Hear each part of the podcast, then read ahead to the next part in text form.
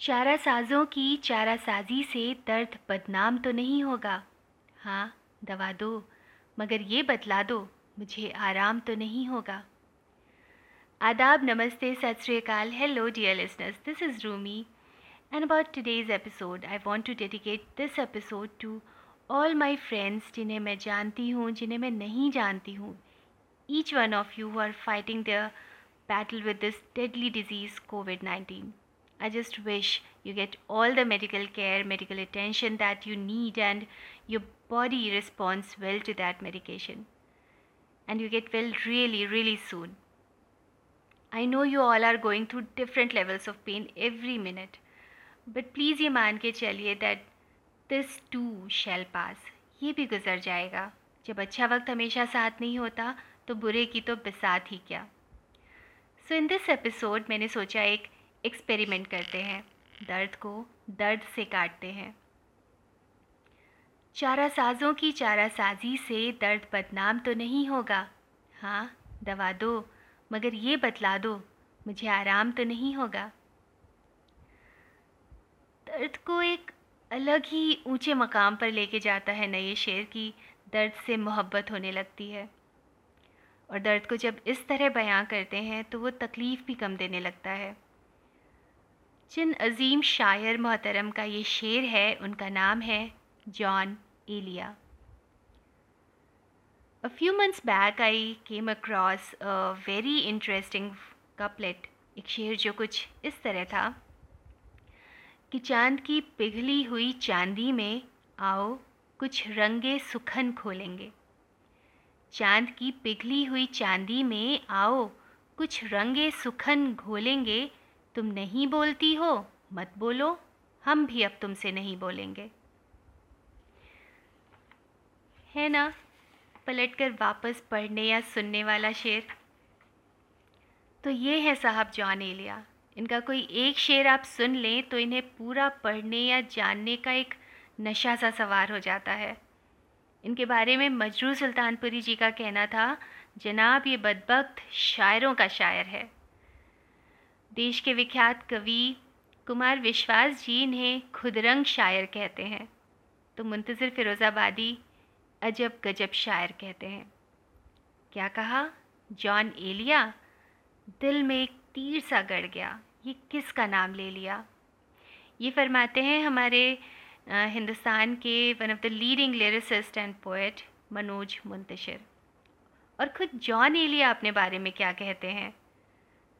मुझको आप अपना आप दीजिएगा और कुछ भी ना मुझसे लीजिएगा। आप बेमिसल, बेमिसाल हूँ मैं। मुझ सिवा आप किस से दीजिएगा मैं जो हूँ, जॉन एलिया हूँ जनाब, इसका बेहद लिहाज कीजिएगा।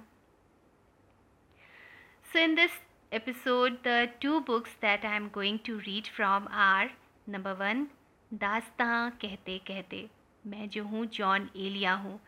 Edited by none other than doctor Kumar Vishwas. इसमें डॉक्टर विश्वास के अपने ख्याल हैं जॉन साहब के बारे में और उनकी कुछ चुनिंदा गज़लें और नज़में हैं इस किताब में। The second book that I be reading excerpts from is Jaun Elia, एक अजब गजब शायर by Muntazir Firozabadi. This book is also great in terms of its thorough research of life and works of John Elia. इसमें कुछ बेहद दिलचस्प किस्से हैं जो जॉन एलिया के साथ रहने वाले दोस्तों, रिश्तेदारों ने खुद बताए हैं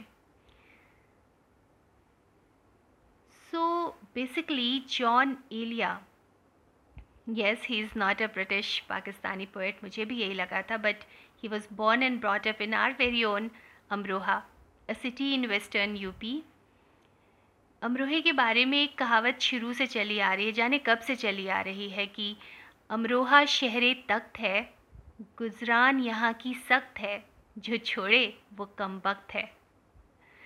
ऐसा कम वक्त जॉन साहब ने अपने आप को कई बार ही फील किया था। और ऐसे एटीट्यूड वाले शहर के थे तो उनमें भी कुछ एटीट्यूड होना लाजमी है। Syed Hussain Jaun Asghar Naqvi. Popularly known as Jaun Elia He was an Indo-Pak poet, philosopher, biographer and scholar. बेहद पढ़े लिखे खुद भी थे बेहद पढ़े लिखे ख़ानदान से ताल्लुक़ रखने वाले थे। He was fluent in Urdu Arabic English Persian and Sanskrit Hebrew as well Muntazir Firozabadi साहब की बुक में एक ज़िक्र है कि एक बारी जॉन साहब कहीं अपने बाकी स्कॉलर साथियों के साथ बैठे थे जहाँ पे खुदा के बारे में बहस चल रही थी तो someone mentioned a very famous ancient Greek philosopher Protagoras that what was his answer when asked about god खुदा।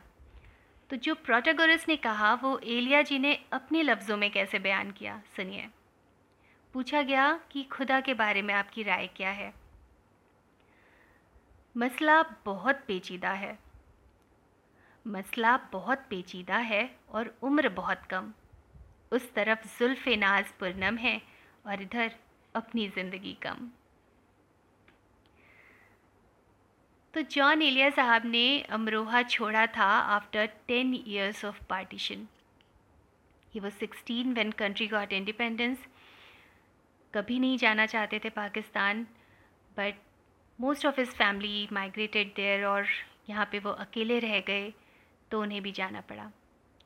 कुमार विश्वास बताते हैं कि जब उनके दोस्त यार उन्हें कराची जाने वाली ट्रेन में छोड़ने आए अमरोहे स्टेशन पर तो रुआसा होकर उन्होंने एक बात कही, एक शेर कहा कि अंजुमन की उदास आँखों से आंसुओं का पयाम कह देना, मुझको पहुँचा कर लौटने वालों सबको मेरा सलाम कह देना।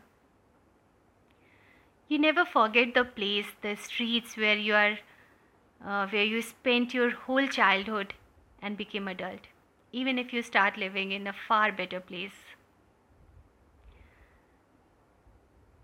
Pakistan में बसने के बाद यूँ तो कई बार हिंदुस्तान आए पर अमरोहा दो बार ही आ सके मुशायरों के लिए भी पहली बार के मुशायरे में जब उन्हें अमरोहा में पाकिस्तान के अजीम शायर कहकर इंट्रोड्यूस किया गया तो माइक संभालते ही फफक कर रो पड़े और ये गज़ल पढ़ी।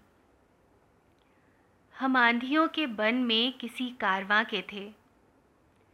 हम आंधियों के बन में किसी कारवां के थे। जाने कहाँ से आए हैं, जाने कहाँ के थे। मिलकर तपाक से हमें कीजिए ना उदास। मिलकर तपाक से न हमें कीजिए उदास। खातिर न कीजिए, कभी हम भी यहाँ के थे। ए जाने दास्तां, तुझे आया कभी ख्याल? वो लोग क्या हुए जो तेरी दास्तां के थे? क्या पूछते हो नामो निशा ए मुसाफिरों? क्या पूछते हो नामो निशा ए मुसाफिरों हिंदुस्तान में आए हैं? हिंदुस्तान के थे। There was a Ban river in Amroha in those times currently it's almost extinct शायद। उसे भी जॉन साहब से जुदाई बर्दाश्त नहीं हुई। John Elia has mentioned this river in many of his couplets, जैसे ए मेरे सुबह शाम ए दिल की शफक।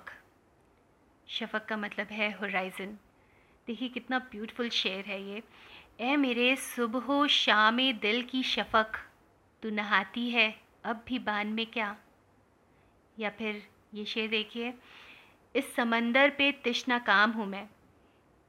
कराची के समंदर पे भी प्यासे खड़े हैं। इस समंदर पे तिश्ना काम हूँ मैं। बान, तुम अब भी बह रही हो क्या? It is absolutely impossible for me और for anyone else to contain this pen तिहाई अमगीन शायर in just one episode so there is part two as well and I promise that they will be more of his couplets and ghazals in that part please don't forget to tune in till then Shaba खैर please take care